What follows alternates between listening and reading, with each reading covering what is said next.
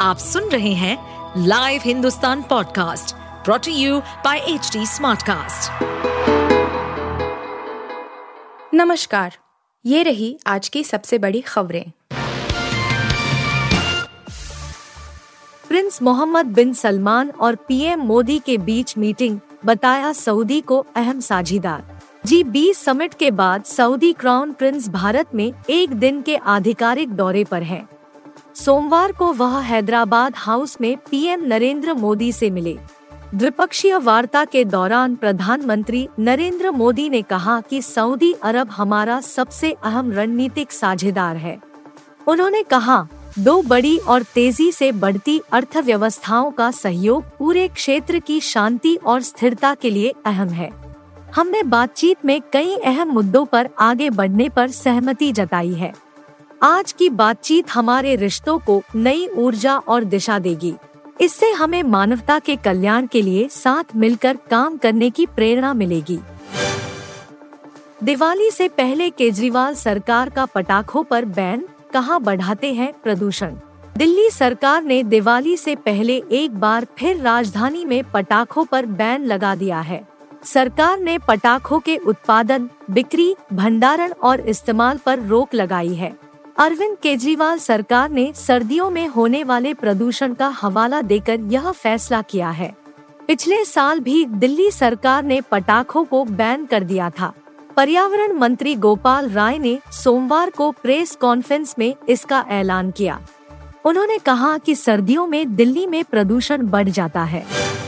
Chennai concert में छेड़छाड़, बच्चे लापता, ए आर रहमान ने ली ज़िम्मेदारी। ए आर रहमान ने चेन्नई कॉन्सर्ट में मचे बवाल और अव्यवस्था की ज़िम्मेदारी खुद ली है। उन्होंने एक्स पर लोगों के लिए एक मैसेज लिखा है कि जो लोग टिकट लेने के बाद भी अंदर नहीं आ पाए उनसे टिकट्स की कॉपी मांगी है। ए आर रहमान ने इंस्टाग्राम पर भी एक पोस्ट किया है। इसमें उन्होंने लिखा है कि वह बलि का बकरा बन गए। साथ ही चेन्नई के लोगों से अपील की है कि वे जिम्मेदार बने और वहाँ का माहौल सुधारे। कुछ लोगों ने कहा कि आवाज़ इतनी कम थी कि कुछ सुनाई नहीं दिया। कई लोगों ने पैनिक अटैक, घबराहट, घुटन, कुर्सियों की कमी जैसी कई कमियाँ गिनाई हैं। राम मंदिर में भारी भीड़ बुलाने का प्लान फिर हो सकती है, गोधरा जैसी घटना, उद्धव ठाकरे का दावा। शिवसेना यूबीटी के अध्यक्ष उद्धव ठाकरे ने राम मंदिर उद्घाटन को लेकर विवादित बयान दिया है। उन्होंने दावा किया कि राम मंदिर के उद्घाटन के लिए देश भर से उत्तर प्रदेश के अयोध्या में बड़ी संख्या में लोग जुटेंगे। ऐसे में वापसी यात्रा के दौरान गोधरा जैसी घटना हो सकती है।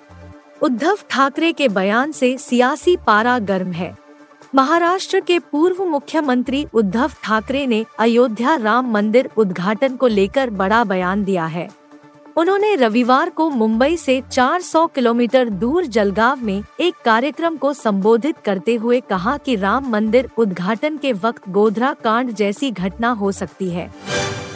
भारत बनाम पाकिस्तान मैच में फिर शुरू हो गई बारिश, बढ़ गया फैंस का इंतज़ार।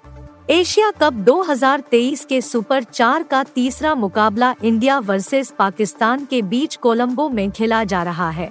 बारिश के कारण निर्धारित शेड्यूल रविवार को मैच खत्म नहीं हो सका और अब इसे रिज़र्व डे पर खेला जा रहा है।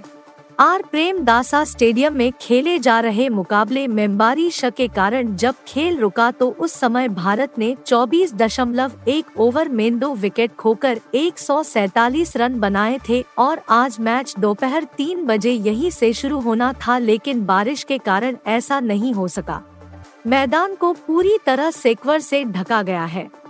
मैच शुरू होने पर भारत के स्टार बल्लेबाज विराट कोहली और लोकेश राहुल बल्लेबाजी के लिए उतरेंगे।